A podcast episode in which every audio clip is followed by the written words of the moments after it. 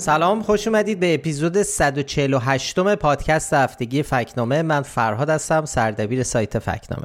سلام منم رضا هستم دبیر تحریریه فکنامه. خیلی خوش اومدیم به پادکست ما. خب تو این پادکست ما مرور می‌کنیم فکت چک هایی رو که در سایت فکنامه در هفته گذشته منتشر کردیم. کار فکنامه هم فکت چکینگه. درستی سنجی حرف های مسئولان و خبرهایی که تو رسانه ها و شبکه های اجتماعی منتشر میشن و میریم سراغشون و بررسیشون می‌کنیم و ببینیم چقدر درستن یا چقدر نادرست. و یه توضیح دیگه این که ما این پادکست رو چهارشنبه شب به وقت ایران ضبط می‌کنیم و تا جمعه صبح که منتشر میشه طبیعتا ممکنه اتفاقای جدیدی افتاده باشه که ما طبعا توی پادکست بهشون اشاره نکردیم. گاهی اوقات هم پیش میاد که موضوعات مهمی مطرحه ما همیشه سعی می‌کنیم اخبار مهم موضوعاتی که موضوع اول روز موضوعاتی هستش که همه با حساسیت دنبال می‌کنن. سعی می‌کنیم زاویه درست و اون چیزی که ارتباط پیدا می‌کنه با فکت چکینگ رو درباره اون موضوعات پیدا بکنیم و بریم سراغش. مثلا وقتی یه خبری مثل خبر ادامه های ایران میاد و به حال حساسیت عمومی رو برمیانگیزه همه جا دربارهش صحبت می‌کنن سرخط اخبار در شبکه های اجتماعی و رسانه ها هستش مثل خبر ادام محمد قبادلو از معترضان اعتراض های سال 1401 خب ما دنبال کردیم خبر رو بررسی کردیم. چند روز بعدش خب خبر اعدام چهار زندانی سیاسی کرد رو داشتیم. ما موضوعات رو تمام اسناد و اطلاعاتی که بیرون میاد رو دنبال می‌کنیم بررسی می‌کنیم. سعی می‌کنیم ببینیم که آیا چیزی پیدا میشه که یه ارتباطی داشته باشه یه تناقضی پیدا می‌کنیم. چیزه. ولی گاهی اوقات وضعیت پرونده ها جوریه که همه منابع و مدارک دست قوه قضایی است. خیلی محدوده. اصلا فضایی برای فکت چکینگ وجود نداره. مثل موردی که در پرونده محمد قبادلو وجود داشت. نوع انتشار و دسترسی به مدارک پرونده خب می‌دونید جوریه که عملا امکان فکت چکینگ وجود نداره. ما هم که خب دسترسی میدانی محدودی داریم نیستیم و نمی‌تونیم در واقع از نزدیک مسائل رو دنبال کنیم. گاهی اوقات هم خب هست که خبرها ویدیوها یا شایعه هایی درباره برخی از افرادی که اعدام میشن وجود داره که ما سراغ اونها هم میریم. اونها رو هم بررسی می‌کنیم. مثل اتفاقی که برای چهار زندانی سیاسی کرد افتاد. ما اردیبهشت 1402 توی فکچک اشاره کرده بودیم. اون موقع ادعا شده بود که این چهار نفر با پرونده خانه اصفهان که مربوط به وقایع سال 1401 بود در ارتباط بودن که خب اصلا این چنین چیزی صحت نداشت. دستگیریشون مال قبل از اصلا اعتراضات بوده. ما به حال توی اون فکچک اشاره به این چهار نفر کرده بودیم. این بارم یه فیلم مفصلی منتشر شد. ما با دقت این فیلم رو نگاه کردیم. ببینیم آیا زاویه ورودی پیدا می‌کنیم آیا تناقض فکچوالی پیدا می‌کنیم بتونیم از اون منظر بهش بپردازیم و محتوا تولید بکنیم. دربارش که نه چیزی پیدا نکردیم و به هر حال این توضیحی بود که من فکر کردم خوبه که اول این اپیزود خدمت با شما در واقع در میون بذارم. دقیقا. و همینجوری که خودت هم گفتی تو خیلی از این موارد حقوقی دست ما که دسترسی نداریم به مدارک به اون پرونده به جزئیاتش یه ذره بسته است در فکت چک کردنش. و خب ما اصلا ما که امکان تحقیقات میدانی هم نداریم امکان اینکه بریم با های مختلف حرف بزنیم. تنها چیزی که می‌تونیم باش کار کنیم تو این مواقع اون چیزیه که خود حکومت منتشر کرده. یا احتمالا وکلای اون افراد منتشر کردن. اون چیزی که به صورت عمومی منتشر شده باشه و در دسترس همه باشه. تو مواردی می‌تونیم به یه چیزایی بپردازیم. مثل ماجرای خانه اصفهان مثل بررسی پرونده بمبگذاری شیراز. بمبگذاری اتهام بمبگذاری شیراز که خوشبختانه اون رفت شد و آزاد شدن و قضیه تموم شد به خوبی خوشی. ولی توی مواردی مثل ماجرای پرونده نوید افکاری ما توی مقاله مفصل تمام ابهامات و حالا به قول خودمون اون سوراخایی که اون استدلال های سمت قوه قضاییه داشت ما بررسیشون کردیم ولی خب متاسفانه ختمه به خیر نشد. البته پرونده نوید افغانی با دسترسی فای... یعنی پرونده قضاییشون منتشر شده بود قشنگ. یعنی چیزایی ما داشتیم که بریم بذاریم سبک سنگین کنیم کنار هم واقعیت ها رو ببینیم. یا توی ماجرای بمبگذاری شیراز نوع اطلاع رسانی مواردی که تو فضای عمومی مطرح شده بود. چیز گزارش هایی که قوه قضاییه منتشر در, در واقع به کانال های مرتبط با قوه قضاییه منتشر کرده بودن اینا انقدر تناقض توشون واضح و بدیهی بود که به حال ما قابلیت و امکان ورود داشتیم اینجا ولی واقعا خیلی محدود بود. یعنی اطلاعات در مورد این پرونده خیلی محدود بود و نکته ای که ما بتونیم کار بکنیم و پیدا در واقع می‌خوام بگیم که ما روی موضوعات کار کردیم کار می‌کنیم و دنبال می‌کنیم با دقت ولی اینکه می‌بینید که محتوای منتشر نشده در دلیلش اینه که به نتیجه نرسیدیم. یعنی به جایی نرسیدیم که بتونیم یه مطلبی یا یه فکت چک دربارش منتشر کنیم. درسته. برای همین خیلی وقتا که ما یه ذره دستمون کوتاهه از ماجرا علتش اینه. و تا وقتی هم که یک استدلال درست یا مدارک و شواهد به اصطلاح محکمه پسند نداشته باشیم تو این حوزه کار ما ما نمی‌تونیم حرفی بزنیم. اون دیگه میفته بحث تحلیل اینکه سابقه جمهوری اسلامی چی بوده تو چه شرایطی این اتفاقها افتاده اینا دیگه میره وارد تحلیل میشه. ما کار با ما سر و کارمون با فکت ها و واقعیت های موجوده که محکمه پسند و از طرف همه قابل قبول باشه و بحث سلیقه و نظر نیست. یه نکته دیگه هم خب روند خبرهای مربوط به درگیری نظامی مربوط به ایرانه. تو هفته های گذشتن بهش اشاره کردیم. الان هم که داریم این پادکست رو ضبط می‌کنیم بحث حمله یک پهپاد به نیروهای ارتش آمریکا مطرحه که سه نظامی این کشور تو مرز اردن و سوریه کشته شدن.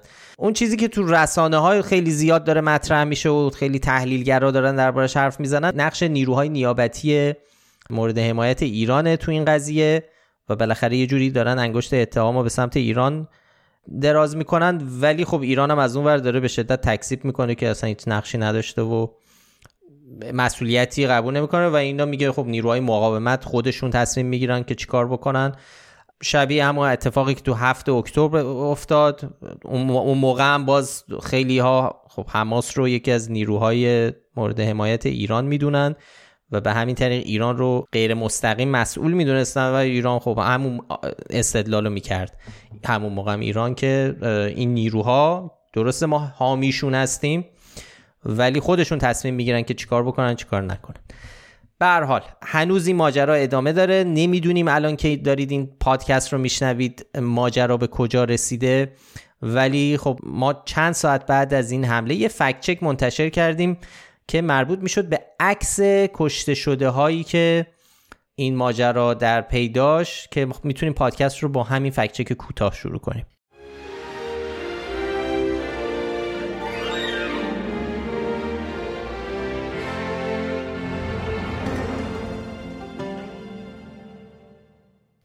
بعد از حمله پهپادی به نیروهای آمریکایی توی مرز اردن و سوریه که روز نهم بهمن ماه انجام شد و سه سرباز آمریکایی کشته شدن خب خیلی از رسانه ها داخل ایران از جمله اعتماد آنلاین اصلاحات نیوز و خب به تبع توی شبکه های اجتماعی خیلی ها تصویری از سه فرمانده نظامی ارتش آمریکا رو منتشر کردن به عنوان این افرادی که در واقع در جریان این حمله پهپادی کشته شدن حالا با توجه به اینکه این سه نفرم مشخص بود که نیروهای نظامی عالی رتبه هستن فرمانده هستن و اینا این توهم و تصورم به وجود آورده بود که مثلا سه تا مقام ارشد آمریکایی کشته شدن و اینها.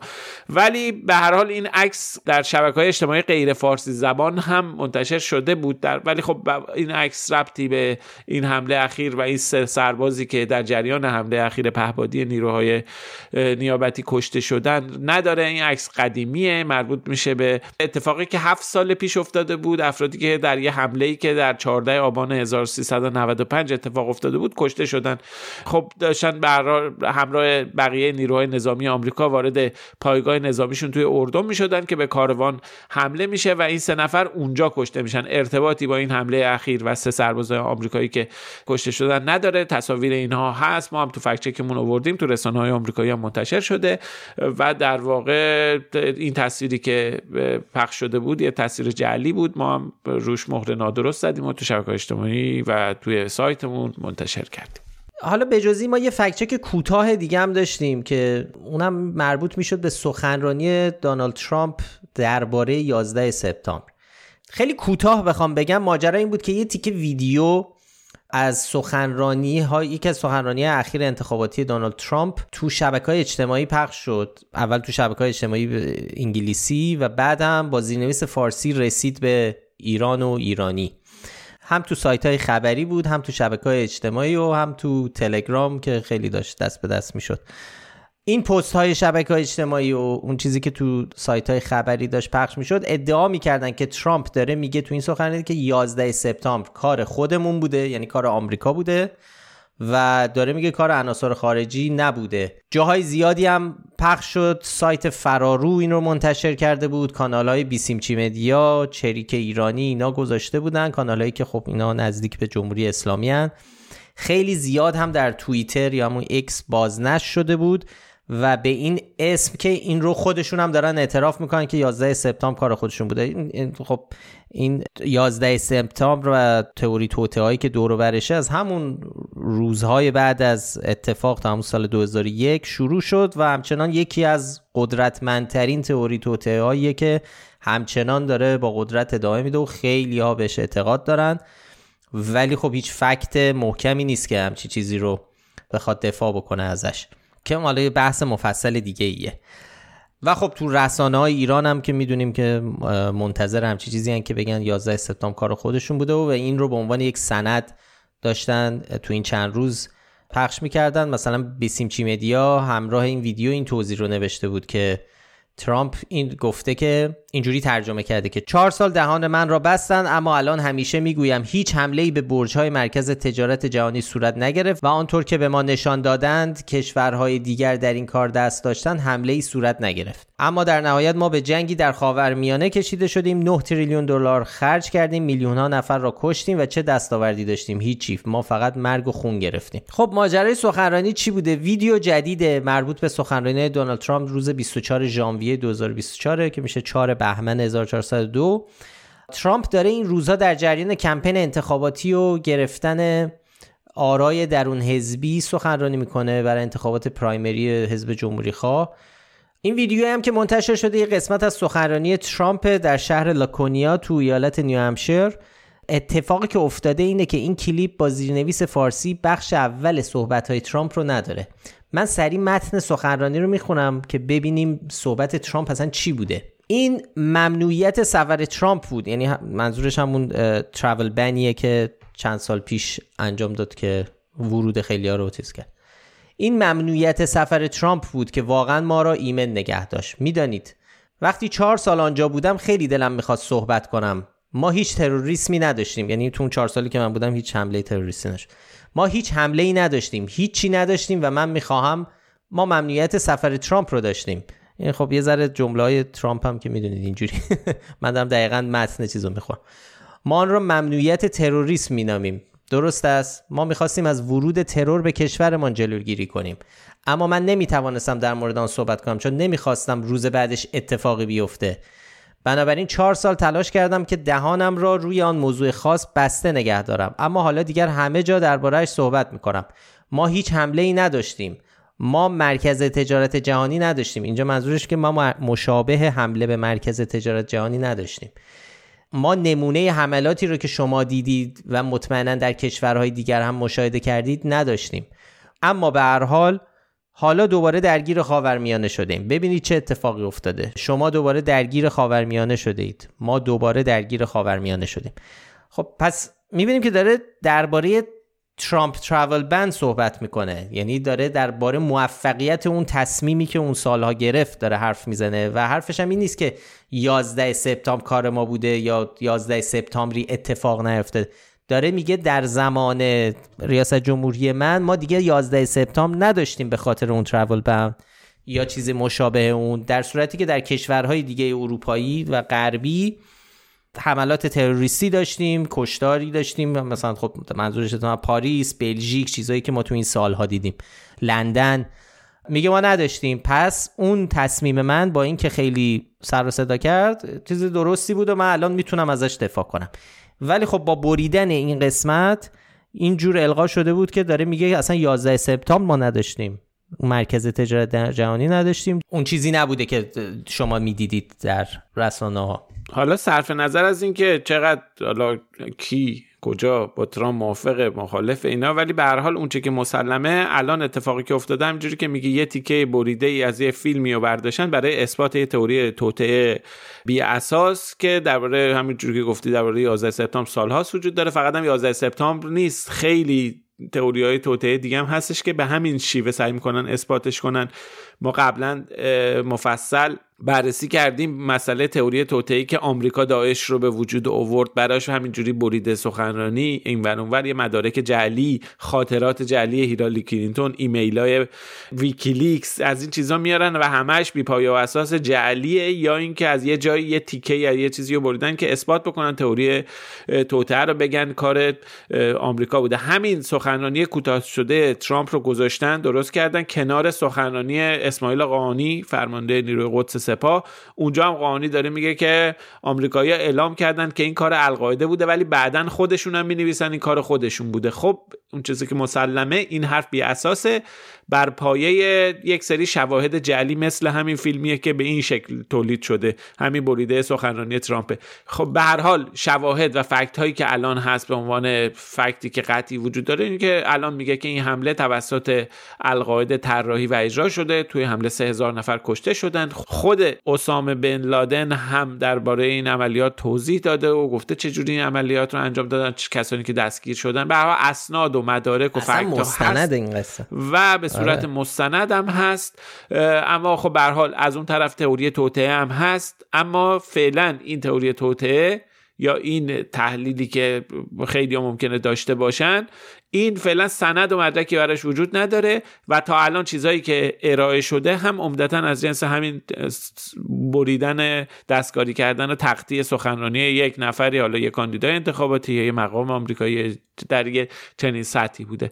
ما هم به این ادعایی که رسانه ها و مطبوعات مطرح کرده بودن و نقل قول رو که به صورت نادرست از صحبت های ترامپ آورده بودن رو بهش نشان نادرست دادیم.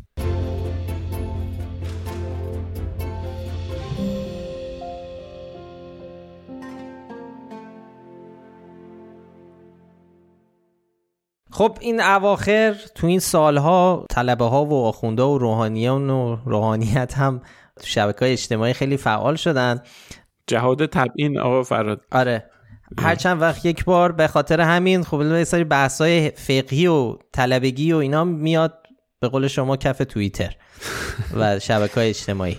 یکی از همین نمونه ها یه توییتی بود که حالا میگن نباید بگیم توییت باید بگیم پست یه پست شبکه اجتماعی اکس بود که حسین ابراهیمی طلبه و فعال توییتری هوادار جمهوری اسلامی روز سوم بهمن 1402 نوشت. اینو نوشت میگه چند سالتون بود فهمیدید پول نفت جزو بیت المال نیست؟ بلکه از انفال است. و انفال اموالی است که در زمان غیبت اختیار آن با ولی امر مسلمین است و تحت نظر و نظارت او خرج می شود خب این دیگه می‌دونید دیگه تو چه کانتکسی داره مطرح میشه زیاد لازم نیست توضیح بدیم. خب این توییت در حال حاضر توییتر حذف شده یعنی به دست خود آقای ابراهیمی ظاهرا. اما تصویرش تو روزهای گذشته بارها دست به دست شده و حرفای زیادی دربارش زدن.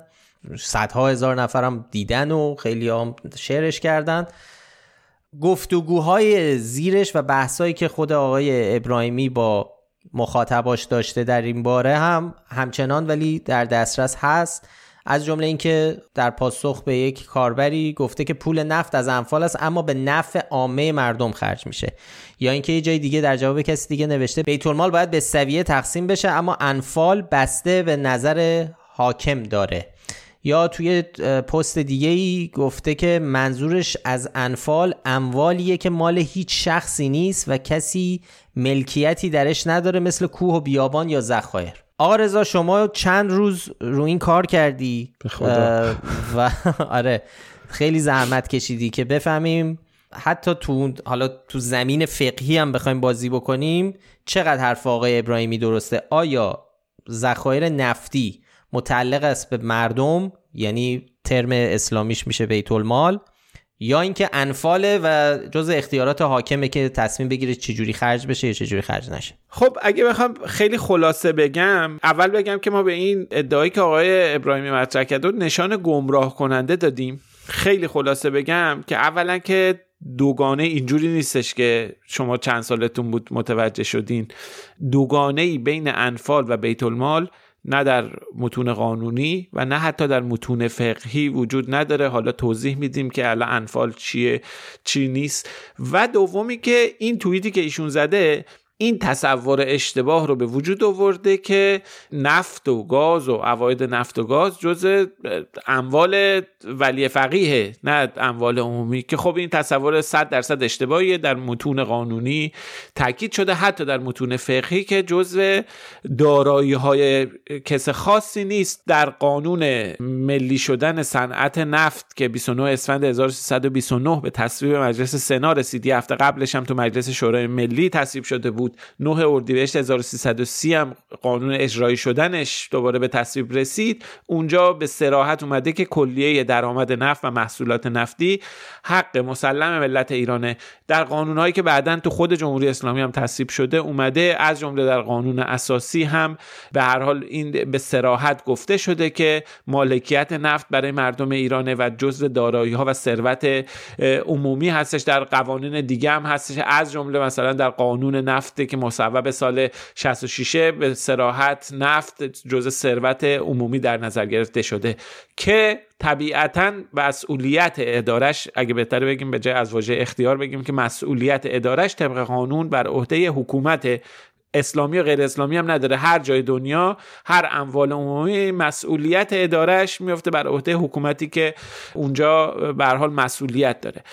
در مورد ایران اما بحث انفال از این جهت اهمیت داره که هم تو قانون اساسی اومده بحث فقهی پشوانش سوره انفال توی قرآنه. یه سری نظر دارن علما اینا این حالا کاری نداریم. ولی به هر حال تو قانون اساسی هم اومده که یک سری موارد از جمله زمین هایی که صاحب ندارن کوه جنگل دریا منابع طبیعی و معادن اینا جز ثروت های عمومیه و انفال محسوب میشه به این ترتیب که به حال مسئولیت ادارش میفته بر عهده حکومت. به طور مشخص در قانون اساسی اصل 45 به یه چنین مسئله اشاره شده و اونجا به سراحت گفته شده که اینها در اختیار حکومت اسلامی بر طبق مصالح عامه باید اونا رو هزینه بکنه که تفصیل و ترتیب استفاده از هر کدوم اینا رو باید قانون معین کنه. یعنی قانون اینجا توی قانون اساسی گفته که قانون باید محدودی بکنه. در واقع کسی که حکومت کارهایی که حکومت می‌خواد با این انفال انجام بده. یعنی حکومت که حالا سر رأسش هم آقای به اسم ولی فقیه نشسته.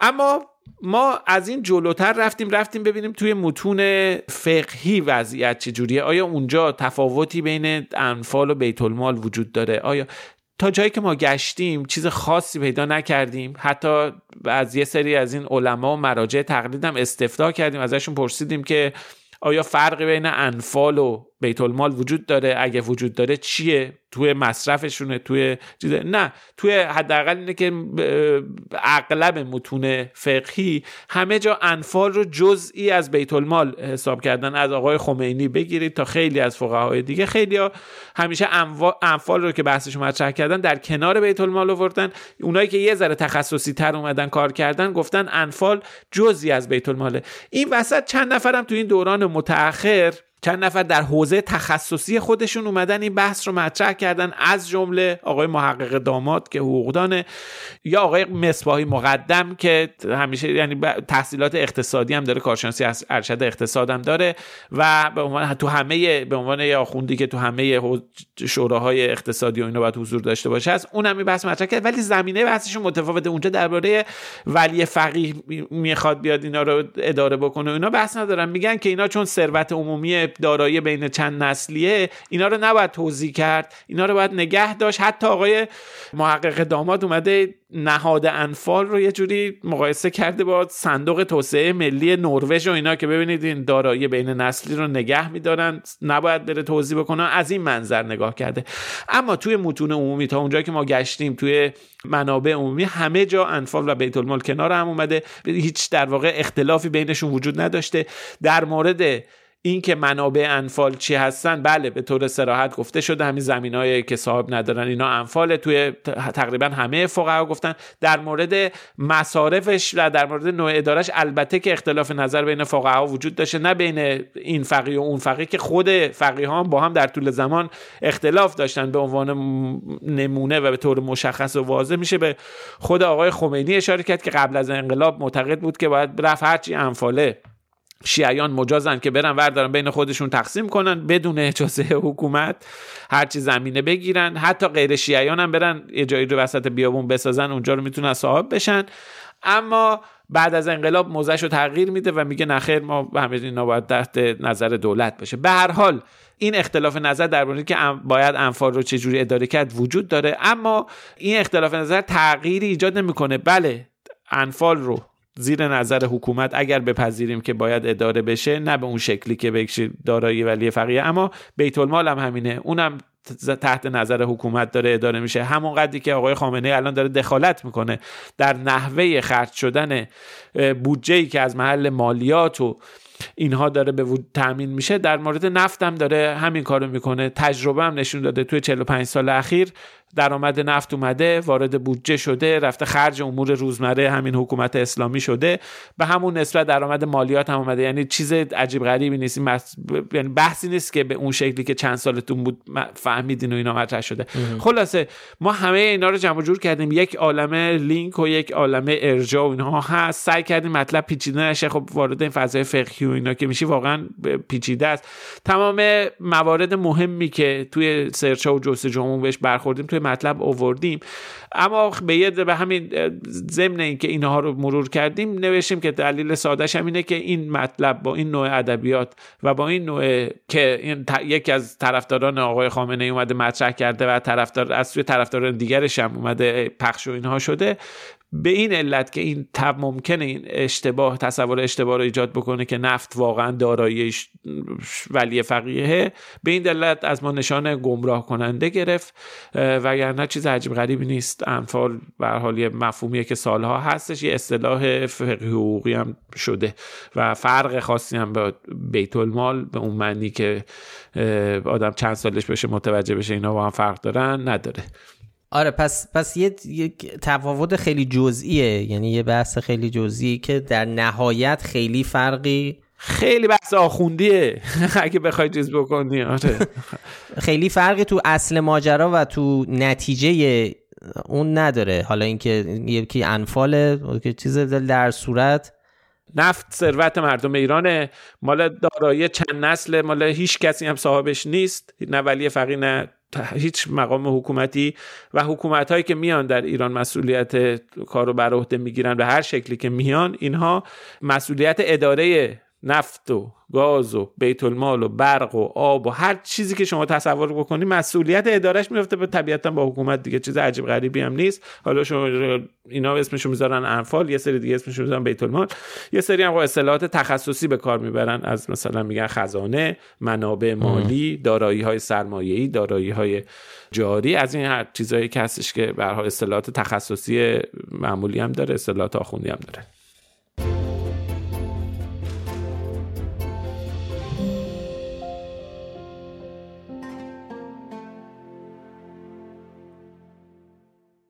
تا هنوز توی فضای فقه و حوزه و بالاخره ادبیات آخوندی و اینها هستیم یه فکت هم بریم اصل ماجرا بریم مدرسه فیزیه یه فکت چک رو درباره این موضوع با هم مرور کنیم. قطعا اگر سوشال مدیا رو تو هفته گذشته چک کرده باشین توییتر اینستاگرام اینا یه ترند جدید رو دیدین. روی یه ویدیویی یه بخشی از یک سریال تلویزیونی که خواسته ماجرای حمله به فیضیه قم رو تو سال 1342 در واقع نشون بده اونجا یه صحنه ای هست که نشون میده کشتار و قتل عام چند چندین و چند طلبه به اشکال مختلف. کشته میشن نیروهای نظامی حمله می‌کنن و به حال یه صحنه خیلی دراماتیکیه. اما خب از اون طرف هم اومدن یه سری کاربران موزیک های خیلی متنوعی گذاشتن و یه مقداری شوخی کردن با این سکانس دراماتیک.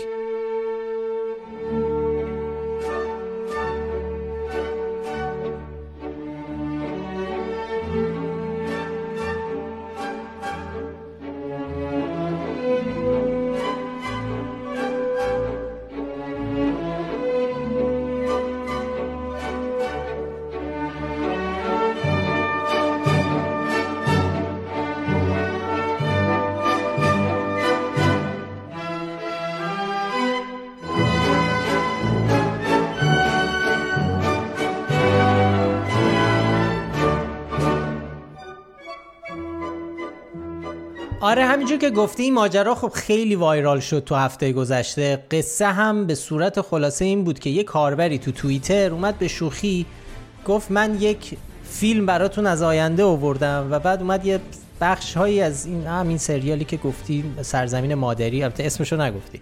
سریال سرزمین آره، مادری که کمال, کمال تبریزی تبریزی ساخته و اونجا حالا تصاویری از کشتار روحانیون تو فیزیه رو نشون میده. حالا چیزایی که صحنه‌ای که نشون میده که مامورای شاه میریزن تو فیزیه دارن تیراندازی می‌کنن به طلبه هایی که دارن فرار می‌کنن. یه چند تا تل... یه طلبه رو از پشت بوم میندازن پایین به یکی تیر خلاص می‌زنه کنار حوز خلاصه خیلی خشونت باره صحنه ها ولی خب همجور که گفتی روش حالا بعضی شوخی کردن و موزیک های تنز و اینا گذاشتن و بگذاریم. خلاصه این سریال یه سریال داستانیه. مستند نیست ولی در واقع تاریخیه. سریال تاریخیه داره تاریخ انقلاب رو تا قبل از 57 مرور می‌کنه. الان هم داره پخش میشه. البته قد چند سال پیش ساخته شده بود و توقیف بود. الان داره پخش میشه. توقیف هم بوده تازه. بله. تو این بخشش حالا این ماجرای حالا من تو گیومه بگم کشتار فیزیه رو داره مطرح می‌کنه. ولی سوالی که هم ما در مطلب رفتیم سراغش.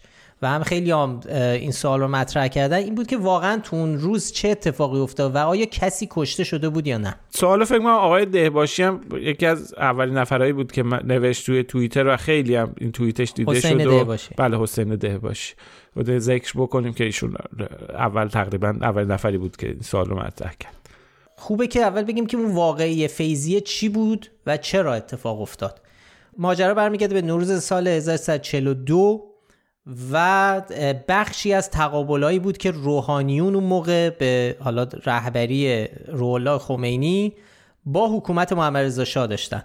اگه بخوایم یکم جلوتر از زمینه های این اتفاق شروع کنیم باید بگیم که بیشتر مخالفت اون موقع درباره طرح لایه انجمنهای ایالتی و ولایتی بود که تو مهر 1341 بود. بعد از کشمکش های دولت و روحانیان این لایه بالاخره تو هفت آذر 1341 لغو میشه.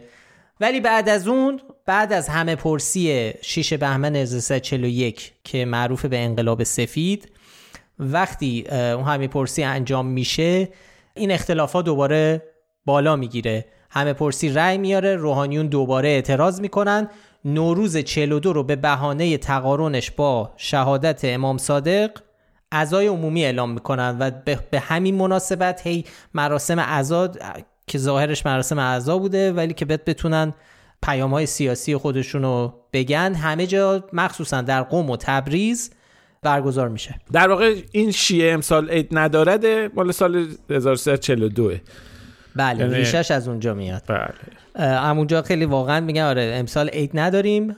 و حالا برگزاری این مراسم تو مدرسه فیزی قوم منجر میشه به درگیری هایی که حالا از همون موقع از طرف مخالفای حکومت شاه و بعدش در نظام جمهوری اسلامی به عنوان کشدار مدرسه فیزیه اسپی بران ازش و تا جایی که حتی توی قانون اساسی جمهوری اسلامی هم ذکر میشه این ماجرا و بهش میگن حمله دشخیمانه حکومت پهلوی به فیزیه یعنی انقدر نقطه مهم و روز تاثیرگذار واقعی تاثیرگذاری تو اون حالا چیزی که بهش میگن نهزت انقلاب. تو روایت قالب روحانیون و مخالفای وقت حکومت اینجوری ماجرا پیش میاد که بعد از ظهر دوم فروردین به مناسبت شهادت امام صادق تو مدرسه فیزی قوم یه مراسم روزخانی و عزاداری مفصلی برپا میشه از طرف آیت الله گلپایگانی. تو اواسط مجلس سوگواری به طور ناگهانی یهو ماموران امنیتی و انتظامی این روایت جمهوری اسلامی ها.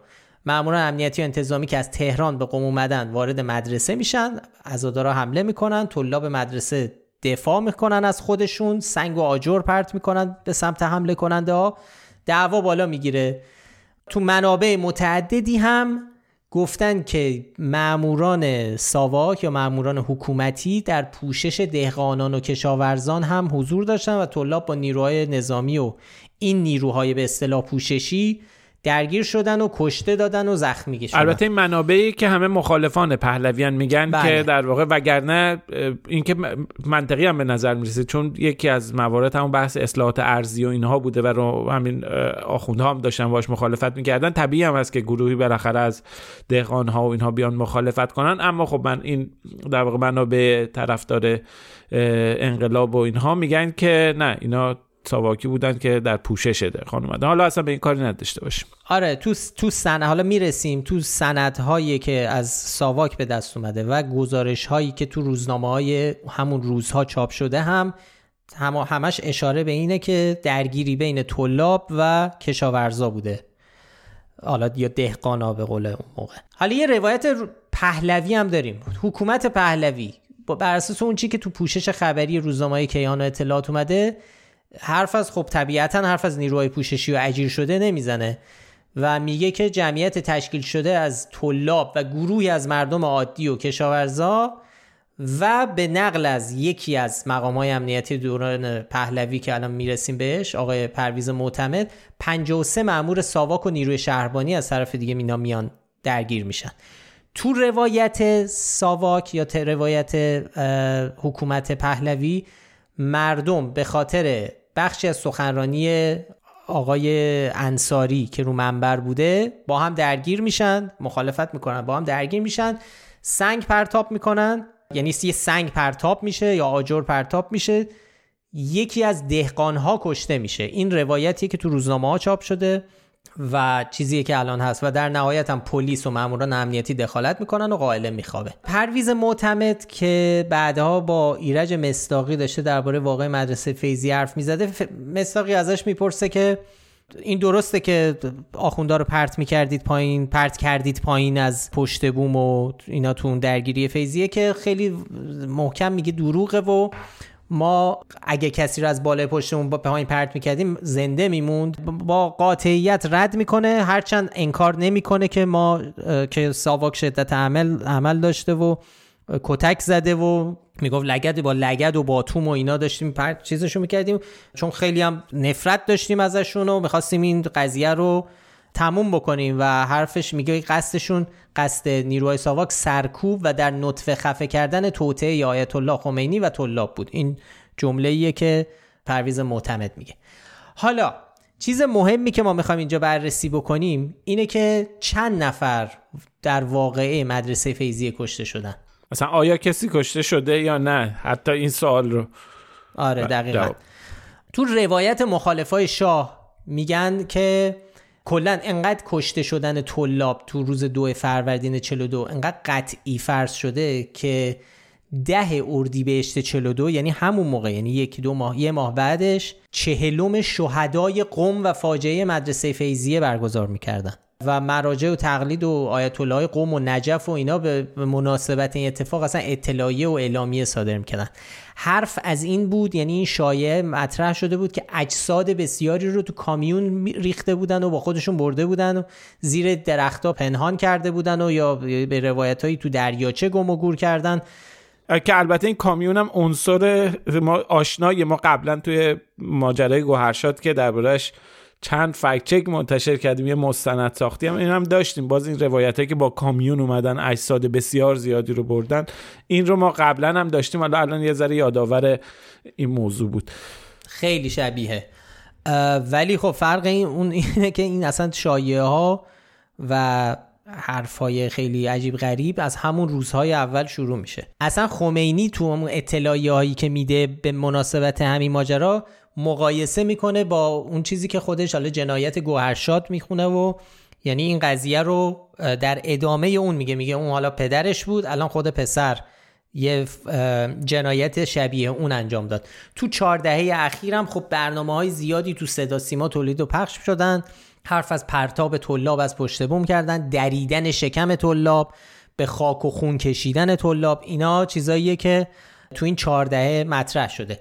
تو اکثر روایت های موجود هرچند صحبت از کشت و کشتار و فاجعه فیزی است ولی وقتی حرف از اسم جانباختگان احتمالی اون موقع میاد تو روایت رسمی جمهوری اسلامی و تو اسناد و سایت هایی که و مطالبی که منتشر کردن در این باره فقط یک اسم مطرح میشه. اونم سید یونس رودباریه که گفته میشه که طلبه ای بوده که از طبقه بالای مدرسه فیزیه به پایین پرتاب شده و بر اثر شدت جراحات کشته شده. بر اساس یک گزارشی که تو سایت مرکز اسناد تاریخی وابسته به وزارت اطلاعات منتشر شده درباره یونس رودباری اونجا گفته که آقای رودباری بعد از جراحاتی که روز دوم فروردین یعنی همون روز واقع برمیداره من حالا نقل قول می‌کنم نوشته که با همان وضعیت نامساعد از بیمارستان فاطمی ترخیص می شود پس از ترخیص از بیمارستان طلابی که با وی آشنایی داشتند با مشاهده حال نامساعد او تصمیم می‌گیرد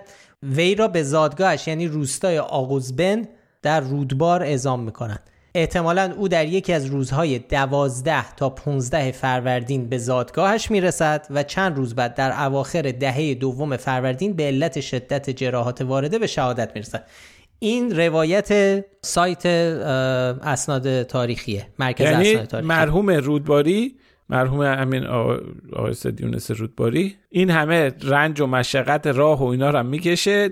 بعد دوم فروردین اتفاقی نمیفته به روستای زادگاهش میره در اثر شدت جراحت دو هفته بعد از واقع دست کم دو هفته بعد از واقع در واقع از دنیا میره. یه چنین چیزی رو خود که آره حالا از بیمارستان هم مرخص شده بوده دیگه. یعنی نمی‌دونم شدت جراحات می‌تونه یعنی این این غیر ممکن نیست ولی غیر ممکن نیست که کسی از بیمارستان هم حتی متفاوت از اینه که ولی به هر حال این یعنی اینکه با اون صحنه ای که ترسیم میشه که در واقع طلبه ها کشته شدن در در صحنه فیزی و اینا کاملا روایت رسمی که خود نهاد تاریخی جمهوری اسلامی داره میگه یه چنین چیزی رو تایید نمی‌کنه. بله فعلا زمین تا آسمون با اون چیزی که تو این سریال سرزمین مادری به تصویر کشیده متفاوته. ولی حالا می‌رسیم باید بریم جلوتر.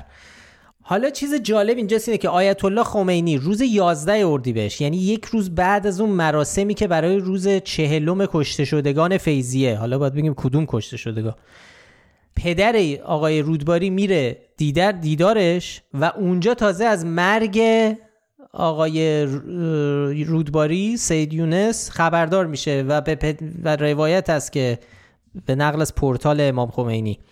به... که به پدر یونس که در حال گریه است میگه این گریه مال شما نیست این گریه برای من است که بهترین عزیزم را از دست دادم. من سید یونس رودباری را از فرزندانم بیشتر دوست داشتم. با تمام این چیزها ولی در رد ادعای اینکه یونس رودباری بر اساس بر اثر جراحات مدرسه فیزیه در گذشته دو تا ردیه قوی وجود داره. یعنی همین هم ما به صورت فکت نمی‌تونیم بگیم که یونس رودباری از کشته شدگان واقعی فیزی است. چرا؟ یکیش علی اصغر مروارید. که از فقها و انقلابیون نزدیک به خمینی بود و در جریان این اتفاقات فیزیه اصلا اونجا بود. یکی از طلبه هایی بود که اونجا بود و شاهد عینی بود. توی یه گفتگوی ویدیویی که حالا یه کلیپش هم روی کانال تلگرامی حالا منصوب بهش چون خود آقای مروارید که چند سال پیش فوت کرده توی کانال تلگرامی که براش درست کردن این ویدیو رو گذاشتن که داره درباره ماجرا و درباره سید یونس رودباری حرف می‌زنه. توجه داشته باشین که از نزدیکان خمینیه. در اون ماجرا در مدرسه بوده و در بطن ماجرا بوده.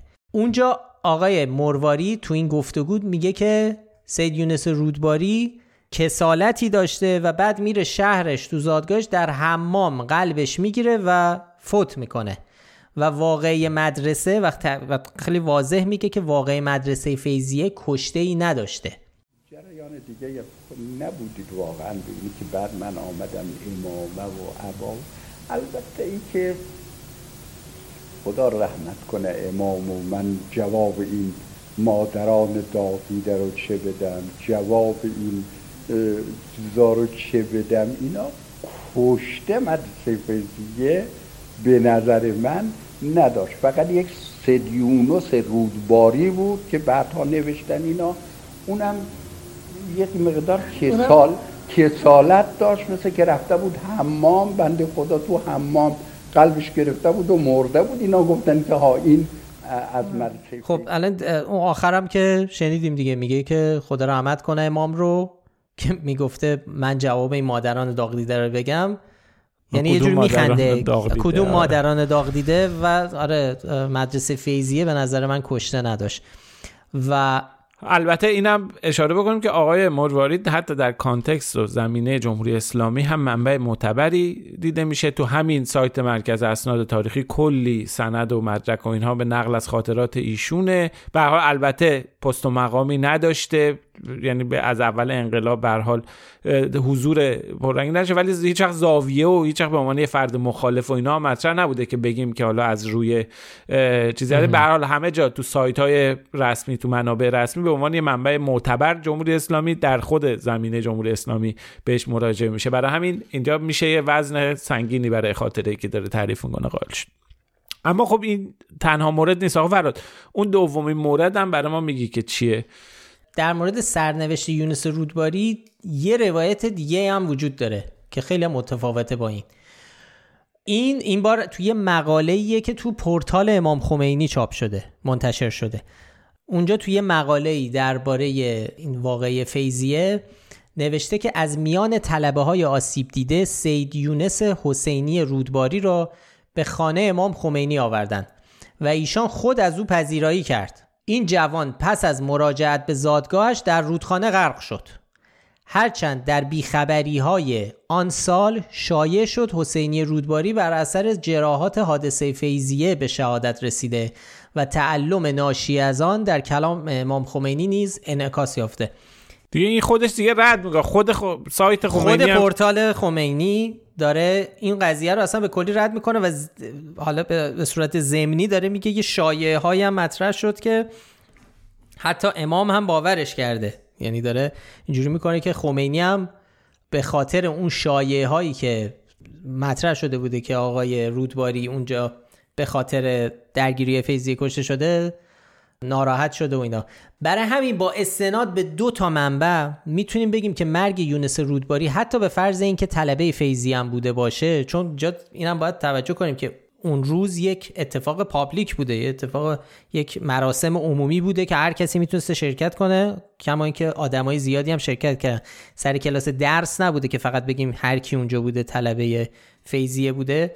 ولی خب ما احتمال خیلی زیاد فرض رو بر این می‌گیریم که آقای رودباری جزو اون طلبه های اون مدرسه بوده. پس قضیه آقای رودباری سید یونس رودباری تا حدود زیادی روشن شد با استناد به خود منابع مورد تایید جمهوری اسلامی. حالا سوال بعدی اینه که آیا کسی توی اون واقعه کشته شد غیر از رودباری یا حالا هر چیز؟ آیا سند دیگه در این باره هست؟ این سوالیه که باید به جواب بدیم.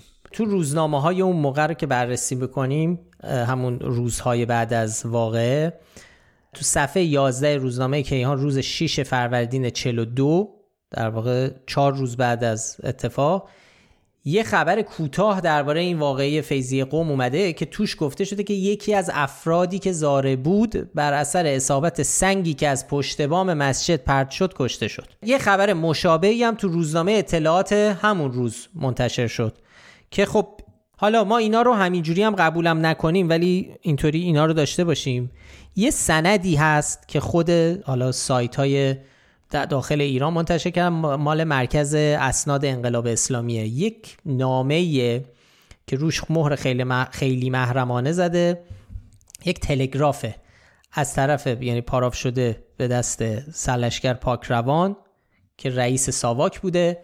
اونجا برای ایستگاه ها و مراکز ساواک در خارج از کشور نوشته شده و تلگراف شده.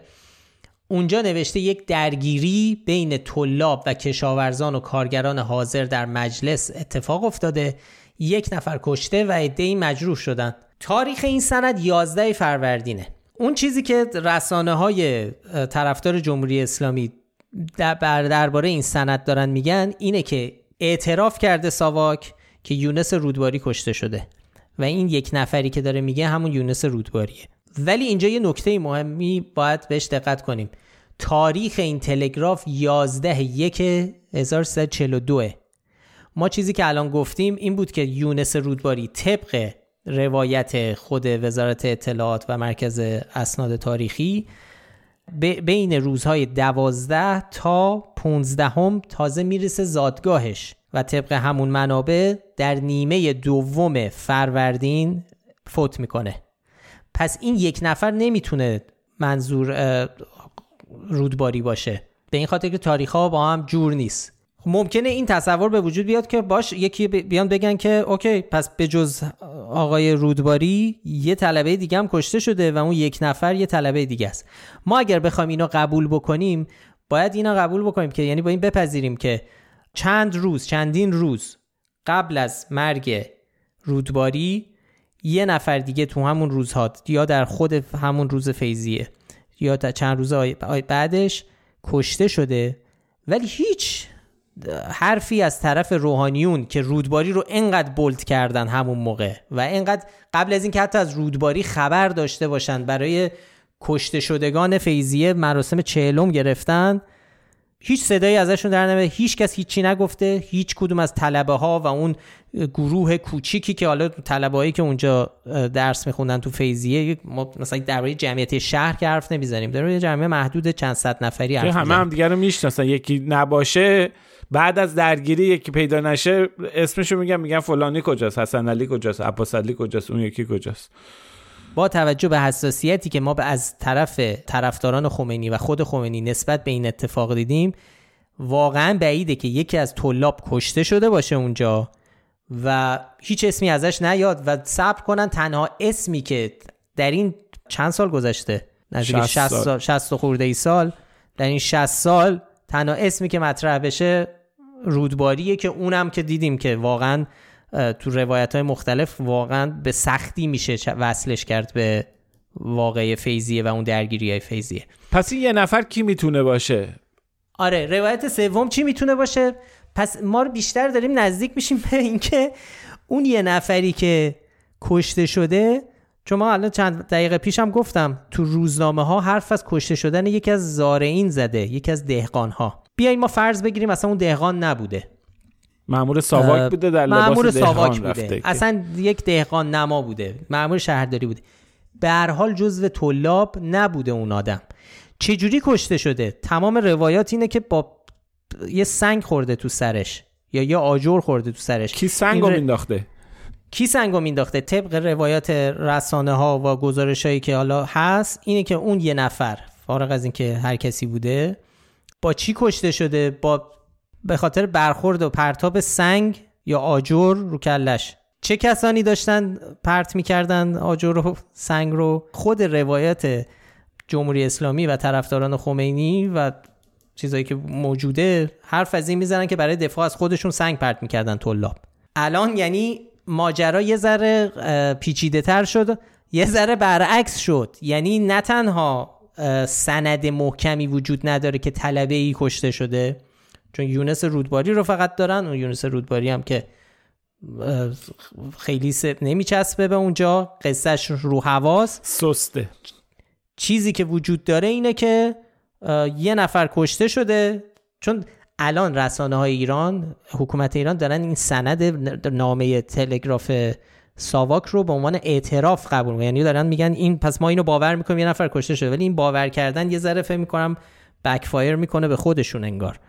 مگر اینکه بیایم مثلا تصور بکنیم یه روایت دیگه هم می‌تونه این باشه سناریو دیگه که این یه نفر هم مثلا کشته نشده. ساواک داره به هر دلیلی. اینو ساختگیه دروغ گفته مثلا. که که تو روزنامه ها گفته بشه یه نفر یه زاره کشته شده که یه تا یه حدی فشار گذاشته باشه رو اون جامعه روحانیت و طرفداران خمینی که ببینید شما زدید یکی هم کشتید ولی حالا دیگه بیاین قضیه رو تموم کنیم. چون اون موقع واقعا حکومت شاه خیلی علاقه نداشته که بخواد این درگیری و این اختلاف با روحان، روحانی های طرفدار خمینی رو بخواد بیشتر از این ادامه بده. بهترین حالت براش این بودی که قضیه تموم بشه زودتر. ولی به حال خلاصش اینه که اون چیزی که ما داریم به این نتیجه می‌رسیم اینه که بر اساس اسنادی که خود جمهوری اسلامی منتشر می‌کنه یه ذره قضیه برعکس میشه که نه تنها طلبه کشته نشده بلکه اگر کسی هم کشته شده طلبه نبوده. و اسمش معلوم نیست اگرم کسی. اسمش هم معلوم نیست. خیلی عالی. این اینم این بود آفراد این خلاصه ما یه مطلب مفصلی روی سایت گذاشتیم. این با جزئیات بیشتر اونجا هست. این فیلم ها لینک ها همه اینا اونجا هست. همکارمون روزام سهمت کشیده روش. وقتی ما به این نتایج رسیدیم اینو مطرح کردیم که واقعا این خوبه که ما یه مستند کوتاه هم از این بسازیم. البته هنوز فعلا فقط همین نیم ساعت پیش حرفش زدیم. الان که خیلی پیشرفتمون در این هم حد بوده که تصمیم گرفتیم گفتیم بسازیم آره. تصمیم هم گرفتیم که واقعا این جا داره. ولی حالا اگه یه وقتی ساخته نشد باز نیم بگید که چرا ساخته همینجوری نیم ساعت پیش دقیقا حرفش زدیم. الان پیشرفت فیزیکی پروژه یه درصده آره. یک درصد هم نیست. آره. حتی فایل اسکریپتش ساخته نشده. شما میگی بسازین خودش نصف کار رفته جلو دیگه. بله. بریم فکچک بعدی.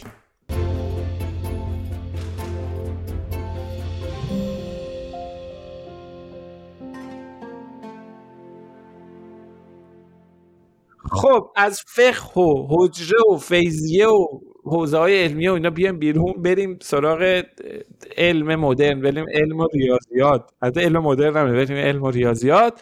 خب ما هفته گذشته رفتیم سراغ صحبت های آقای فریدون جنیدی درباره نقش ایرانیان در ریاضیات جهان. خب آقای جنیدی پژوهشگر شناخته شده ای هست در حوزه زبان پهلوی و شاهنامه کار کرده. حالا به حال حالا نظرات زیادی داشته که بعضیش هم جلالی و اینا. مؤسس بنیاد نیشابوره.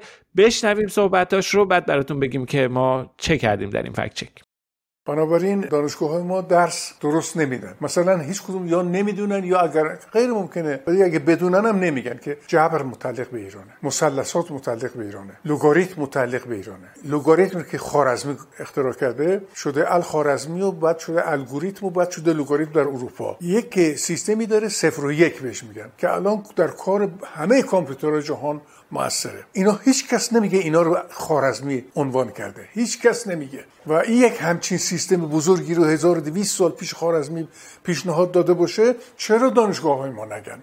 کلیات ادعا اینه که جبر و مثلثات و لوگاریتم و اینا مال ایرانیانه. یعنی چیز در واقع ایرانی ها اینا رو درست کردن و از اونجا اومده. بعد میگه اینا در اروپا اومده و تغییر کرده و توسعه پیدا کرده و شده الگوریتم. میگه لوگاریتم رو خارزمی اختراع کرده. میگه سیستم دودویی اختراع و ابداع خارزمی بوده و این در واقع مواردی از این دست که ما سعی کردیم توی یه فکت چک مفصل بریم و چند تا از این ادعاها رو بررسی بکنیم و ببینیم که تا چه اندازه معتبرن تو مطلبی که منتشر کردیم این توضیح رو دادیم که ما کاری الان به جبر مدرن یا جبر مجرد نداریم که الان داره تو دانشگاه تدریس میشه. این خیلی چیز پیشرفته و متأخریه.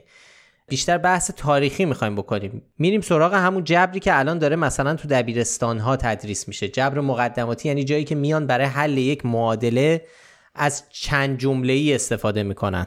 بله جبر با رساله مشهور خارزمی الکتاب المختصر فی حساب الجبر و المقابله به دنیا معرفی شد. یعنی تا قبلش برای حساب کتاب کردن مردم از حساب استفاده می‌کردن. ایشون مطالعه زیادی کرد منابع شرقی رو خون و متوجه میشه برای حل مسائل از روش حل معادله میشه استفاده کرد. یعنی اومد به دو طرف معادله عددی رو اضافه یا کم کرد. در نهایت هم معادله درجه دو رو حل کرد. غیر از خارزمی مسلمونای دیگه هم بودن که این کار رو کردن. ولی این که بگیم جبر متعلق به ایرانی هاست اقراقامیزه کتاب ها و اسنادی هست که نشون میده هندی ها 300 سال قبل از خارزمی معادله درجه اول رو حل کرده بودن. گروهی هم هستن که به اسنادی از یونان اشاره می‌کنن. ولی کلا این چیزی که الان بهش میگن علم جبر و داره در دانشگاه تدریس میشه اصلا بعد از رونسانس تو اروپا شروع شده.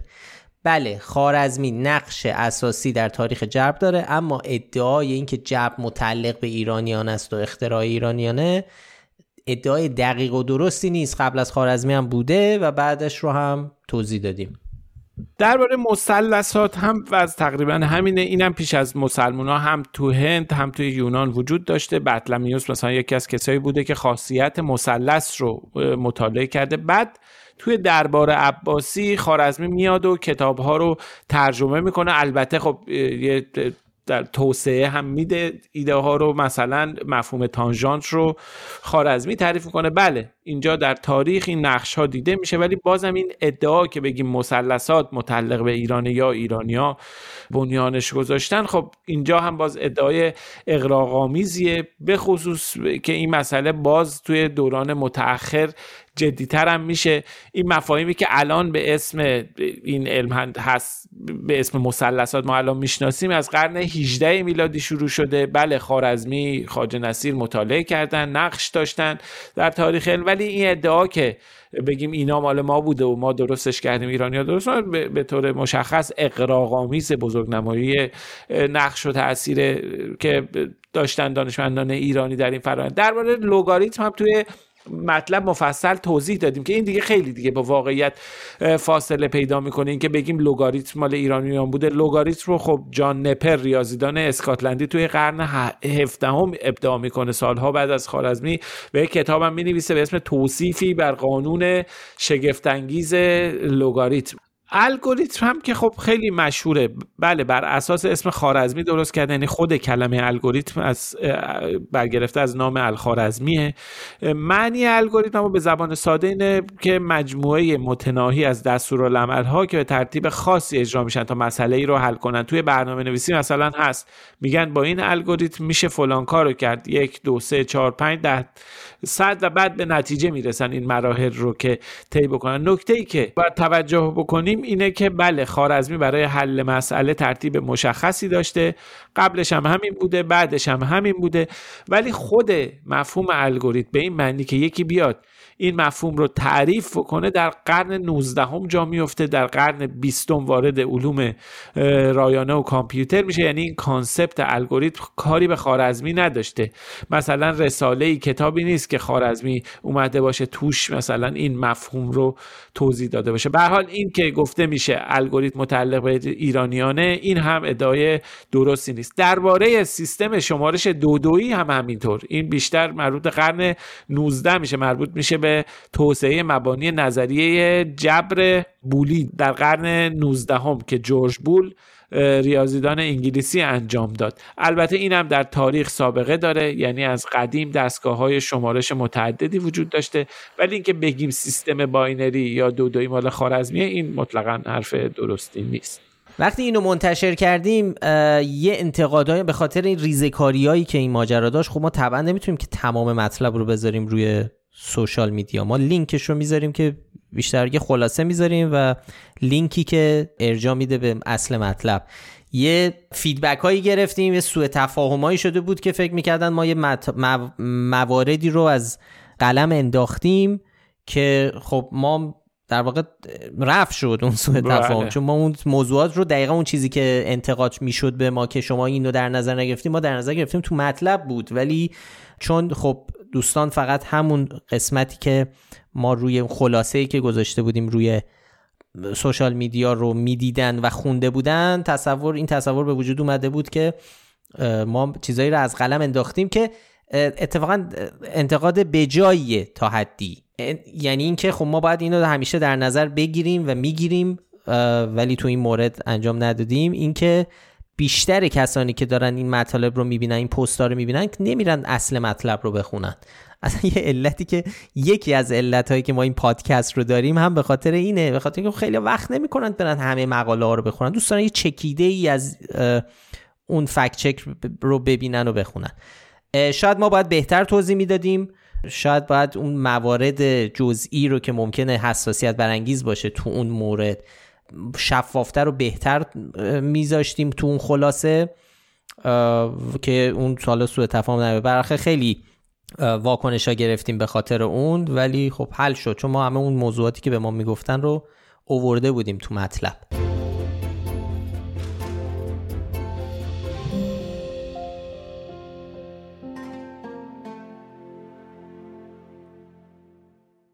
خب توی هفته گذشته یه ویدیویی از آقای محمد رضا باهنر عضو مجمع تشخیص مسئلت نظام تو شبکه های اجتماعی منتشر شده که توی این ویدیو آقای باهنر میگه یک میلیارد جمعیت چین با روزی کمتر از یه دلار زندگی می‌کنن.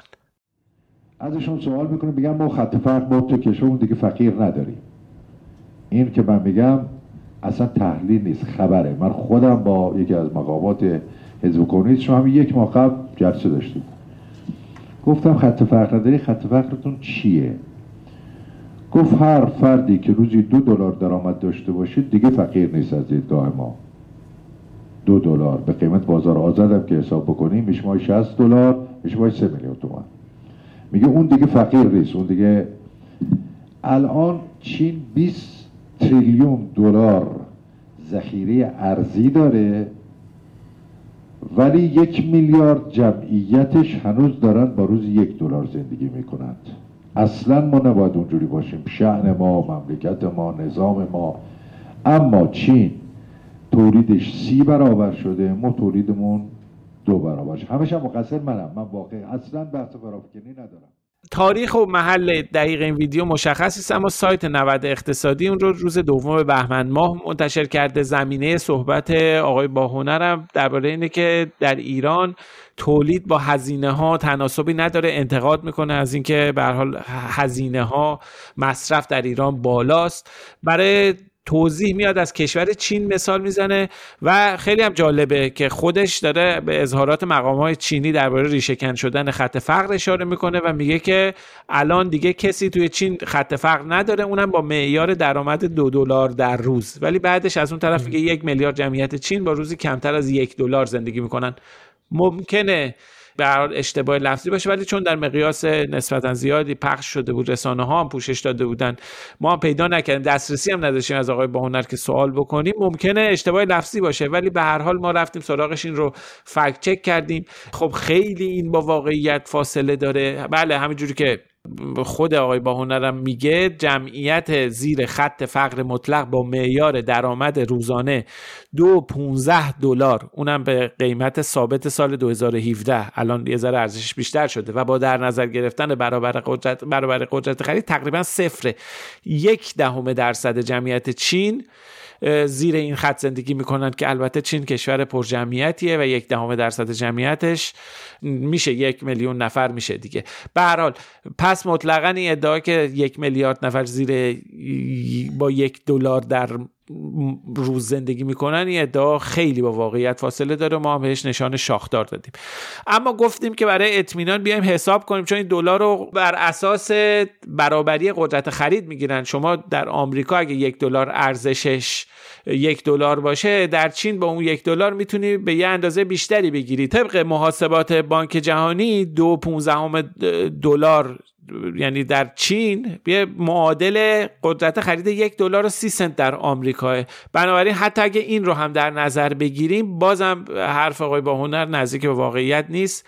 ما می‌دونیم که این آمار میگه که کمتر از یک دهم درصد جمعیت چین زیر یک دلار هستن. بنابراین حتی اگه قدرت خرید رو هم در نظر نگیریم بازم یه چنین ادعایی به دور از واقعیت. اما نکته دیگه هم که هستش اینه که این به حال این صحبت فقره وگرنه اگر بیایم ما سرانه رو حساب بکنیم بخوایم بدونیم که چینیا با چند دلار در روز زندگی می‌کنن خب یه عددی می‌رسیم که خیلی عدد الان در حال حاضر بزرگتر از ایران سرانه تولید ناخالص داخلی در چین. یعنی میزان تولید در اقتصاد رو تقسیم بر جمعیتش بکنیم بیش از ده هزار دلاره که این چهار برابر رقم سرانه در ایرانه. یعنی اینکه آقای با هنر داره میگه نه خیر اینجوری نیست. چینی ها به طور متوسط میزان هزینهشون بدون در با قیمت جاری دلار در نظر بگیری چهار برابر هزینه‌ای که هر ایرانی به طور متوسط داره در واقع تولید می‌کنه. بنابراین این یه چنین چیزی اگه بخوایم ادعا بکنیم که در بخوایم تعمین بدیم کل چین یه چنین چیزی خب خیلی دوباره حرف آقای با هنر رو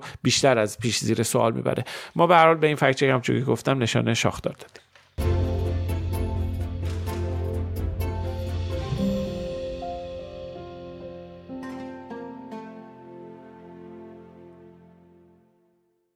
فکچک آخرم درباره استفاده ایرانیان از پیام های داخلی ایسا زارپو وزیر ارتباطات و فناوری اطلاعات روز چهارشنبه 4 بهمن 1402 گفت بر اساس نظرسنجی ها استقبال از پیام های داخلی در یک سال و نیم اخیر پنج برابر شده و انشالله روز به روز به مخاطبین آن افزوده میشه. در سنجی میگه که آمار استقبال از تمرسانه داخلی و شبکه داخلی که این یک سال اخیر پنج برابر شده برو برو برو و انشالله روز روز در مخاطره میشه افسوده میشه اگه سوالی هست در خدمت این رو هم خب خیلی خلاصه بگیم. آقای زارپور داره احتمال خیلی زیاد داره به نظرسنجی جدید ایسپا اشاره می‌کنه. مرکز افکارسنجی دانشجویان ایران زیر نظر جهاد دانشگاهی که دوم بهمن یعنی دو روز قبل از این اظهار نظر منتشر شده بود. تو نظرسنجی چی نوشته شده؟ ایسپا؟ البته اینم بگم ایسپا معمولا ریز سوالات و ریز نتایج رو خیلی منتشر نمی‌کنه. برای همین دیگه فقط باید اعتماد کنیم به اون گزارشهایی که خودشون میدن. ایسپا میگه این نظرسنجی در فاصله زمانی 20 تا 26 دی ماه 1402 با اندازه نمونه 5103 نفر از جمعیت بالای 18 سال به شیوه مصاحبه حضوری اجرا شده. نرخ پاسخگویی هم گفتن که 37 درصد بوده یعنی از کل افراد بالای 18 سال 37 درصد با پرسشگران ایسپا همکاری کردند.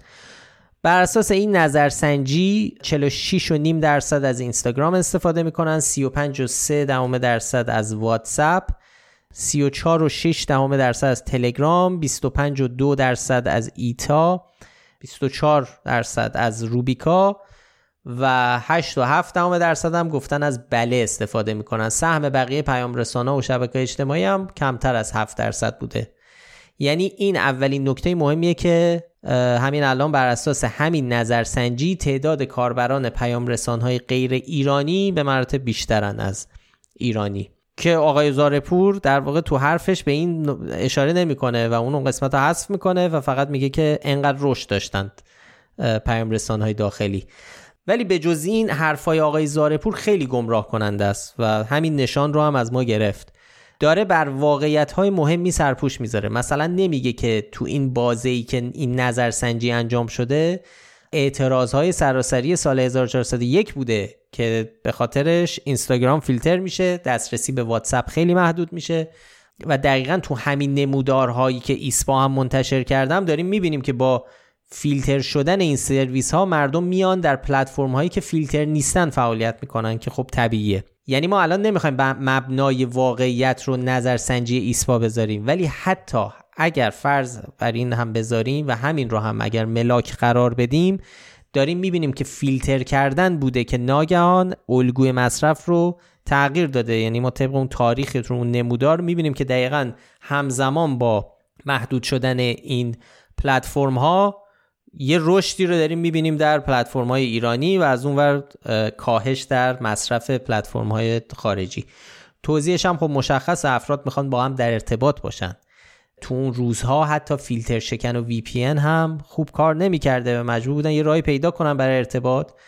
بعدم خب خیلی از جاها خیلی از کارهای اداری رو مردم مجبورن که با این پیام رسان ها انجام بدن که بالاخره اونم کمک می‌کنه به اینکه خب وقت کسی که بخواد کار بانکیش را بیفته مجبور بله رو داشته باشه هر چند یک بار ازش استفاده کنه. یعنی اینا یه سری مجموعه دلایلی که باید در نظر گرفت که آقای زارپور اصلا به اینها اشاره نمی‌کنه. پس نتیجه گیری اینه که بله تعداد مصرف کنندگان رو می‌بینیم که پنج برابر شده یا زیاد شده طبق نظرسنجی ایسپا. ولی این عبارت که استقبال مردم زیاد شده عبارت دقیقی نیست. درصد زیادی از مردم چاره نداشتن و مجبور شدن و این خیلی نمیشه بهش گفت استقبال. آره مثلا دماغ آدما رو بگیری باید بگی درصد جمعیت کسایی که با دهن نفس می‌کشن بیشتر شده پنج برابر شده. خب چیز نداره دیگه گمراه کننده هستی بله همین نشانم گرفت.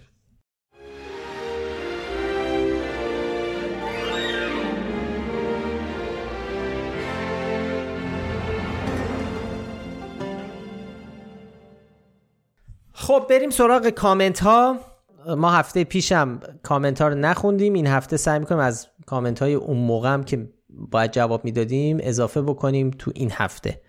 خیلی ممنونیم از مجتبا امید ستارسکای محسن محفا یاسی محمد آرش رضا سجاد فرهاد میم محمودی نوا علی ای سعید احسان و بابک.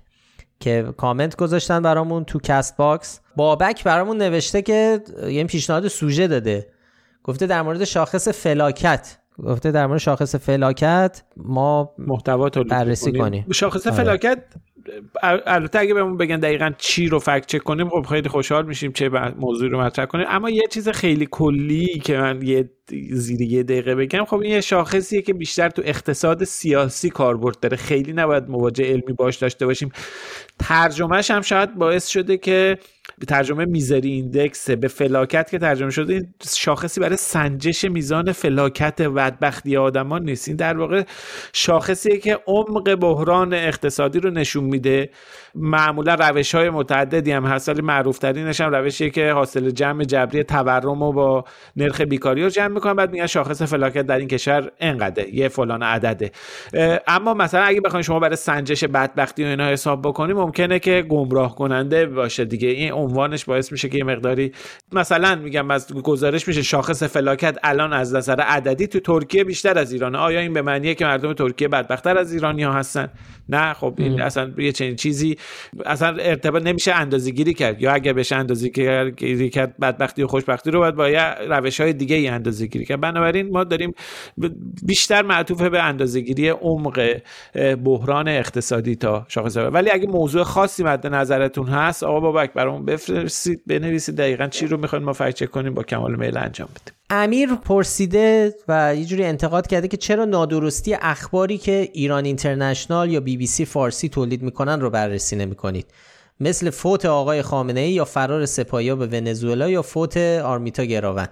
اول از بگیم خب درباره مثلا ماجرای فوت آقای خامنه ای این که خب یه سری رسانه ها بیان به نقل از منابع آگاه که یه چیزی رو یک گمان زنی هایی رو کردن. این گمان زنی ها رو پوشش بدن خیلی وارد هیته فکت چکینگ نمیشه به اون صورت. به خاطر اینکه خب دارن میگن که همچین حرفهایی داره زده میشه. نیویورک تایمز اصلا اینو گزارش داده بود. آره این چیزا رو بررسی می‌کنن یعنی گزارش میدن بر اساس اون. یعنی میگن که همچین حرف هایی داره زده میشه. حالا اینکه ما موافق باشیم که این کار رو باید بکنن یا نکنن وقتی هنوز قطعی نیست یه بحثیه که خب خیلی هنوز مطرحه. بالاخره یه از یه طرف باید بگن که چه چیزایی مطرح داره میشه و از طرف دیگه هم اگر غلط از آب در بیاد خب یک حالا بار منفی داره این ماجرا. این فرار سپاهیا به ونزوئلا ما در همون موقع تو شبکه های اجتماعی هم نوشتیم که همچین این چیزی سندی براش نیست چیزی چیزی نشون نمیده که همچین اتفاقی داره میفته. درباره آرمیتا گراون ما مطلب منتشر کردیم.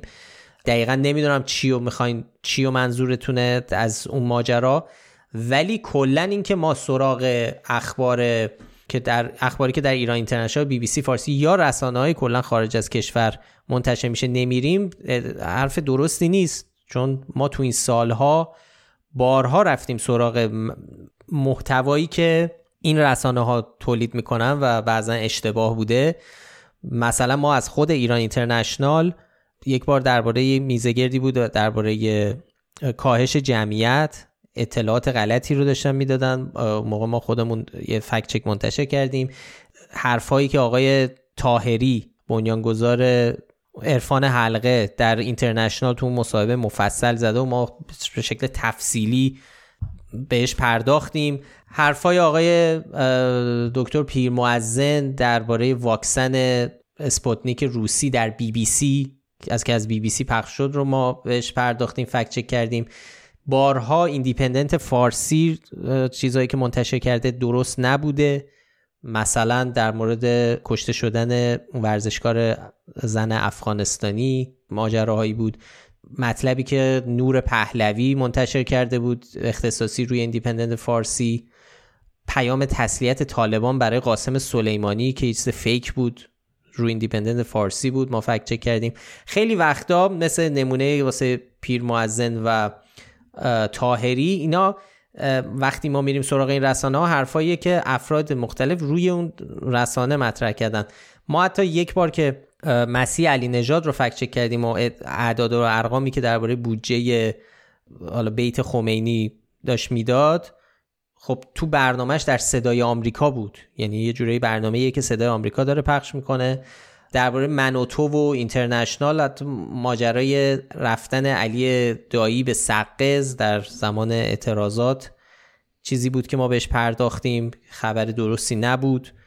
من و تو بارها شبکه های اجتماعیش اخبار نادرستی رو منتشر کرده که ما بهش پرداختیم و یعنی فکت چکشون کردیم. مثلا در من و تو یادم این موضوعی که رئیس جمهور اوکراین رؤسای جمهور دیگه ای که ازش حمایت نکردن آنفالو کرده در توییتر کاملا ساختگی بود. اخیرا هم که سر ماجرای درگیری ها در غزه هم چند بار ادعاهایی کرد که ما تو همین پادکست هم دربارهشون هم حرف زده بودیم. مثلا درباره اینکه ساختگی بودن کشته شده های فلسطینی ها یه موضوع دیگه هم بود. یعنی دو تا درباره ساختگی بودن کشته شده های فلسطینی بود که تو من و تو منتشر شده بود و هنوزم فکر می‌کنم هست. فکت چک ما داریم. اینا همین چیزایی بود که حالا الان قبل از اینکه این کامنت رو شروع بکنیم همین جوری از حافظه خودمون فقط اومدیم گفتیم. ولی ما بارها پیش اومده که محتوایی که شبکه ها و رسانه های فارسی خارج از کشور هم تولید می‌کنند رو هم در نظر می‌گیریم و فکت چک می‌کنیم وقتی لازم باشه. اگرچه که قبلا توضیح دادیم که چه دلایل منطقی داریم که ما باید فوکوسمون رو تمرکزمون رو بذاریم تو اخباری که از طرف ایران از داخل ایران از طرف رسانه های داخل ایران عمدتا میان. این رو قبلا توضیح دادیم بحثش مفصله دیگه الان ازش آره. گفتیم چرا وزن بیشتری میدیم و اولویت اولمون اونوره. در صورت به هر حال ما در نظر می‌گیریم که چه تأثیری داره چقدر برد داره یک رسانه و بر اساس اون و چقدر تاثیر داره در زندگی مردم. خب آقای مهدی برامون یه کامنت گذاشته هفته مال از کامنت های هفته پیشه. گفته که قبلا تو تلگرام برامون کامنت می نوشت جواب نمیده. الان Castbox نشاره واقعا Castbox یه ذره راحت تر جواب دادن. تو تلگرام هم حجم پیام و کامنت ها خیلی زیاده. ما سعی می‌کنیم تا جای ممکن هر هر چی که برسیم جواب بدیم. سعی می‌کنیم بدون پاسخ نذاریم. نکتهشون درباره fact-check آقای عزیزی که استناد کرده بود با واسطه به آمار لگاتوم و گفته بود که ایران از شاخص های سلامت بیشتر از آمریکاه. در واقع اون رو گفته که شما به هر حال حتی اگه لگاتوم هم اشتباه محاسبه کرده باشه ولی داره به یه منبع معتبر ارجاع میده. شما چرا بهش گمراه کننده دادین؟ و گفتین این گمراه کننده کلاسیکه و این اجهافه. که در ما در حال چون حالا ایشون موافق جمهوری اسلامیه ما بهش نشان گمراه کننده در باید بهش نیمه درسته نه اینجور نیست. ما نشان گمراه کننده رو مفصلا توضیح دادیم. آقای عزیزی داشت صحبت می‌کرد می‌گفت سیاه نمایی می‌کنه. ایران خیلی وضعش خوبه به عنوان نمونه. بیایم ببینیم ایران توی سلامت بالاتر از آمریکا ما رفتیم بررسی کردیم دیدیم یک جای چنین چیزی گفته شده. ولی در عوض شواهد خیلی دیگه ای وجود داره که اون یه جا هم حالا به حال درش تردید وجود داره. ما آمار لگاتوم رو نبردیم زیر سوال نگفتیم غلطه گفتیم درش تردیدهای منطقی وجود داره. ولی یه عالمه فکت و شاخص دیگه ای هستش که داره نشون میده. از جمله که خود لگاتوم اومده داره شاخص رفاه رو ارائه داده که یکی از زیر شاخصاشی سلامته. چرا آقای عزیزی اگر قراره که گمراه کننده صحبت نکنه نمیگه که در لگاتوم ایران رتبهش تای جدول توی قسمت های انتهایی جدول از نظر شاخص رفاه. ولی میگه که سیاه نمایی می‌کنن در حالی که ایران از نظر شاخص ها خیلی وضعش از بسیاری از کشورها بهتره مثلا سلامت. این از این جهت بحثشون مستاق گمراه کننده کلاسیک بود. استفاده و استناد و بیرون کشیدن یک آماری در جهت اثبات یک نکته ای که شواهد بسیار روشنی بر خلافش وجود داره و این از نظر ما مستاق گمراه کننده و یک گمراه کننده کلاسیک بود. یه مهدی دیگه برامون نوشته دلایل رد یک حرف یا اتفاق رو گاهی خندهدار مطرح می‌کنید. منظورش اینه که روشتون خنده داره مثلا تو چند اپیزود قبل دلیل نشان نادرستتون عدم انتشار سندی از طرف جمهوری اسلامیه. میگید سندی در کشور منتشر نشده. نه تو رو خدا بیان سندی هم منتشر کنن. بنای جمهوری اسلامی روی پنهانکاریه. مثلا این نبود بارش و پراکندگی ابرها درسته به خاطر لیتیوم دریچه نیست. اون اشاره است اشاره به چند تا اپیزود قبله یعنی باید برید چند تا اپیزود قبل. اون مسئله انحرافیه ولی مشخص ایجاد خشکسالی عمدیه. خیلی راحت مهندسی افکار رو انجام میدن. شما مگه ادعا دارید مستقلید شیک و مجلسی تو دام میافتید. خیر ما چیزی که گفتیم درباره بحث بارش و پراکندگی ابرها و غیر بارور کردن ابرها عرض ما این بود که این یک بحث غیر علمیه و هیچ نهاد علمی هیچ تحقیق علمی نیومده این رو اثبات بکنه یا تایید بکنه که همچین چیزی ممکنه. حتی اگر خبیسترین حکومت ها هم باشن و بدترین رژیم ها این چیزی نیست که کسی بتونه انجام بده و بخوان حالا در این سطح بخوان باعث خشکسالی و نباریدن یه سری ابرا بشن در یه مناطق خاص یا نشن. اینکه حالا بحث دریاچه ارومیه و اینکه سوء مدیریت باعث همچین اتفاقی شده و خشک شدن و عواقب زیست محیطی که به دنبالش خواهد اومد و اومده همین الانش هم. این ولی از اون ور یه بحثیه که خب خیلی از نهادهای علمی و خیلی از افراد کارشناس اینو تایید کردن که این بخش زیادیش متأثر از سوء مدیریت حکومت جمهوری اسلامی که همچه اتفاقی افتاده. این دوتا دوتا بحث متفاوته. منم می‌خواستم بگم ما مبنامون برای رد کردنه. ببین ما قبلا هم صحبت کردیم که خیلی بحث مطرح میشه که فلان ممکنه که فلان آمار رو منتشر نکنن یا فلان آمار رو دستکاری بکنن. ممکنه فلان دیتا ها دستکاری بشه. ممکنه پنهان بکنن یه چیزی. اوکی اینو ما به عنوان فرضیه در نظر می‌گیریم همیشه. ولی نیاز داریم به شواهد منطقی یا علمی برای اینکه این فرضیه ها رو محکم کنیم. نه برای ابردوزی و تغییرات آب و هوایی به شکل آمدانه نه شواهد علمی وجود نداره. ما نمی‌تونیم ولی خب یه جایی شما بیان بگین که فلان داده هایی که دارن ارائه می‌کنن درباره فلان موضوع اینا یه ایراد منطقی داره. با منطق سازگار نیست. یا اینکه یه دلیل علمی برای رد کردنش وجود داره. حتما ما اون موقع بررسی می‌کنیم و مثلا کارمون شغلمون اینه که حواسمون باشه تو دام نیافتیم و سعی بکنیم کمک بکنیم که بقیه در واقع کسایی هم که در معرض اخبار و اطلاعات و همین همین حرفای کلی که زده میشه اونها هم در دام مطالب غیر واقعی شبه علم چیزای غیر علمی نیفتن. درسته. امیدوارم که آقا مهدی قانع شده باشن با این. خب اینم از کامنت هایی که می‌تونستیم بهشون جواب بدیم و با نظرم باید جواب می‌دادیم. و اینم پایان اپیزود 148 خیلی 148 هفته آقا فراد ما همجوری خدمت مخاطبان می‌رسیم. بدون یک چند تا در دادیم یه دونه هفته رو در یکی دو تا هیچ هیچ چیزی نداشتیم. یه اپیزود داشتیم به هر حال اون هفته هم که رفتیم. ولی فکر کنم دو سه هفته بوده که کلا ما نیومدیم خالی نبوده. بله. بله بله. اپیزودهایی بوده که نبودیم ولی هیچ وقت خالی نبوده. همیشه یا مستند بوده مستندی به جاش گذاشتیم یا یه چیزی بوده بالاخره بالاخره بالا پایین داشته اپیزود حوصله سربر یه بار بوده که یه قسمتی تون تون پر کردیم زد کردیم. یه قسمتی بوده مفصل توضیح دادیم. بالاخره بالا پایین داشتیم. ولی 148 هفته است که اومدیم و همراه 148 هفته است که هر جمعه یه چیزی منتشر کردیم. اینجوری دقیق تره. آره.